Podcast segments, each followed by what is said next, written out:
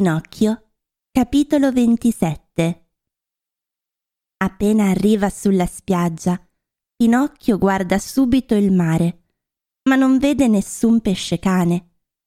Il mare è tutto liscio come uno specchio. E il pesce cane dov'è? domanda, girandosi verso i compagni. Sarà andato a far colazione, risponde uno di loro, ridendo. O si sarà buttato sul letto per fare un sonnellino, aggiunge un altro, ridendo più forte che mai. Da quelle risposte sconclusionate e da quelle risate, Pinocchio capisce che i suoi compagni l'hanno preso in giro e che non c'è nessun pesce cane. Allora dice, con voce arrabbiata, E adesso? Che gusto ci avete trovato a farmi credere alla storiella del pesce cane? Il gusto c'è di sicuro, rispondono in coro quei monelli. E sarebbe quello di farti saltare la scuola e di farti venire con noi. Non ti vergogni a mostrarti tutti i giorni così preciso e così diligente a lezione? Non ti vergogni a studiare così tanto? E se io studio, che cosa ve ne importa? A noi ce ne importa moltissimo, perché ci costringi a fare una brutta figura col maestro. Perché? Perché gli studenti che studiano mettono sempre in cattiva luce quelli come noi, che non hanno voglia di studiare. E allora che cosa devo fare per contentarvi? Devi odiare anche tu la scuola, la lezione e il maestro, che sono i nostri tre grandi nemici. E se io volessi continuare a studiare? Noi non ti guarderemo più in faccia e alla prima occasione ce la pagherai. In verità mi fate quasi ridere, dice il burattino scrollando la testa. Ehi Pinocchio! grida allora il più grande di quei ragazzi. Non venire qui a far tanto il galletto, perché se tu non hai paura di noi, neanche noi abbiamo paura di te. Ricordati che tu sei solo e noi siamo sette. Sette, come i peccati mortali, dice Pinocchio con una gran risata. Avete sentito? Ci ha insultati tutti. Ci ha chiamati col nome di peccati mortali. Pinocchio, chiedici scusa per l'offesa, o se no, guai a te. Cucù, fa il burattino, battendosi con l'indice sulla punta del naso per prenderli in giro. Pinocchio, finisci male. Cucù, ritornerai a casa col naso rotto. Cucù, ora il cucù te lo darò io, grida il più coraggioso di quei monelli. Prendi intanto questo. E dicendo così, gli tira un pugno sulla testa. Ma Pinocchio risponde subito con un altro pugno e da un momento all'altro il combattimento diventa violento. Pinocchio, nonostante sia solo, si difende come un eroe. Con quei suoi piedi di legno durissimo lascia sempre un livido per ricordo. Allora i ragazzi, infastiditi di non poter combattere con il burattino a corpo a corpo, decidono di usare dei proiettili. Prendono i libri di scuola e cominciano a tirare contro di lui i vocabolari, le grammatiche e altri libri scolastici. Ma Pinocchio è agile e veloce e i libri gli volano sopra la testa e vanno a finire nel mare. Figuratevi i pesci.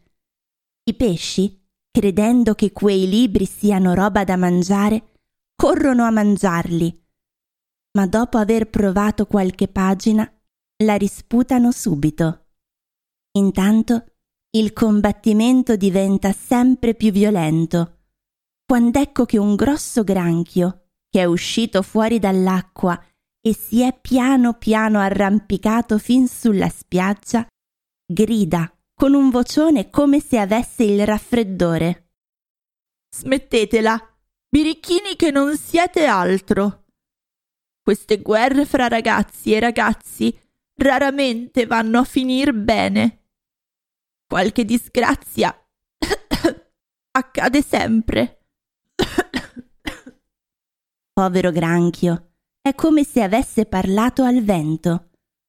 Anzi, quella birba di Pinocchio, girandosi indietro a guardarlo, gli dice sgarbatamente Zitto, granchio del malaugurio. Faresti meglio a prendere qualche medicina per guarire da questo raffreddore. Va piuttosto a letto e cerca di sudare. Nel frattempo, i ragazzi che hanno finito di tirare tutti i loro libri corrono a prendere anche i libri di Pinocchio. Fra questi libri c'è un volume rilegato in cartoncino grosso. È un trattato di aritmetica. Vi lascio immaginare quanto pesa. Uno di quei monelli afferra quel libro e prendendo di mira la testa di Pinocchio lo tira con quanta forza ha nel braccio. Ma invece di colpire il burattino, colpisce in testa uno dei compagni, il quale diventa bianco come un panno e non dice altro che queste parole. Oh mamma mia, aiutatemi! Perché muoio! Poi cade disteso sulla spiaggia. Alla vista di quel corpo disteso a terra, i ragazzi spaventati scappano via e in pochi minuti non si vedono più. Ma Pinocchio rimane lì e corre a inzuppare il suo fazzoletto nell'acqua del mare. Poi lo mette sulla tempia del suo povero compagno di scuola. E intanto, piangendo e disperandosi, lo chiama per nome e gli dice Eugenio, povero Eugenio mio, apri gli occhi e guardami. Perché non mi rispondi? Non sono stato io, sai, che ti ho fatto tanto male. Credilo, non sono stato io. Apri gli occhi, Eugenio. Se tieni gli occhi chiusi, mi farai morire anche a me. Oh Dio mio, come farò ora a tornare a casa? Con che coraggio potrò presentarmi alla mia buona mamma? Che sarà di me? Dove fuggirò? Dove andrò a nascondermi? Oh, sarebbe stato meglio, mille volte meglio, se fossi andato a scuola. Perché ho dato retta a questi compagni, che sono la mia dannazione? Il maestro me l'aveva detto e la mia mamma me l'aveva ripetuto guardati dai cattivi compagni. Ma io sono un testardo, faccio sempre a modo mio, e dopo mi tocca pagare. E così, da quando sono al mondo, non ho mai avuto un quarto d'ora tranquillo. Dio mio, che sarà di me? Che sarà di me? Che sarà di me? E Pinocchio continua a piangere e a chiamar per nome il povero Eugenio quando sente a un tratto un rumore sordo di passi che si avvicinano.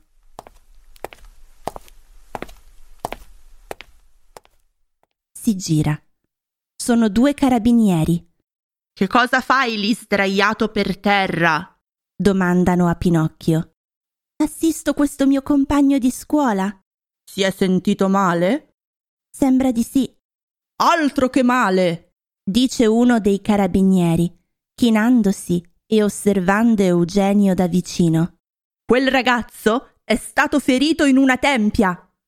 Chi è che l'ha ferito? Io no, dice il burattino senza più fiato in corpo. Se non sei stato tu, chi è stato dunque che l'ha ferito? Io no, ripete Pinocchio. E con che cosa è stato ferito? Con questo libro. E il burattino prende da terra il trattato di aritmetica per mostrarlo al carabiniere. E questo libro di chi è? Mio. Basta così, non occorre altro. Alzati subito e vieni via con noi. Ma io. Via con noi. Ma io sono innocente. Via con noi. Prima di partire, i carabinieri chiamano alcuni pescatori che in quel momento passano con la loro barca vicino alla spiaggia e dicono loro Vi affidiamo questo ragazzetto ferito a una tempia. Portatelo a casa vostra e assistetelo. Domani torneremo a vederlo. Quindi si girano verso Pinocchio e gli dicono con una voce da soldati Avanti e cammina spedito, se no, peggio per te. Senza farselo ripetere, il burattino comincia a camminare per quella via che conduce al paese.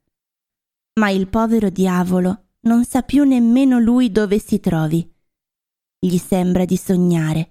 E che brutto sogno. È fuori di sé.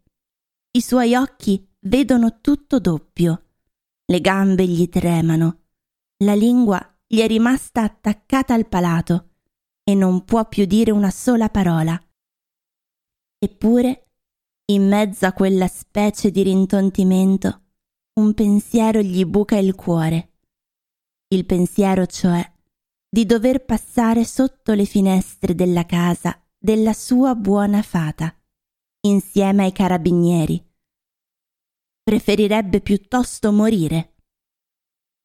Stanno per entrare in paese quando una folata di vento toglie di testa a Pinocchio il berretto e glielo porta lontano una decina di passi. Potrei, dice il burattino ai carabinieri, andare a riprendere il mio berretto? Vai pure, ma fai veloce. Il burattino va prende il berretto, ma invece di metterselo in testa, se lo mette in bocca fra i denti e poi comincia a correre veloce verso la spiaggia. I carabinieri lo fanno allora rincorrere da un grosso cane. Pinocchio corre, ma il cane corre più veloce di lui.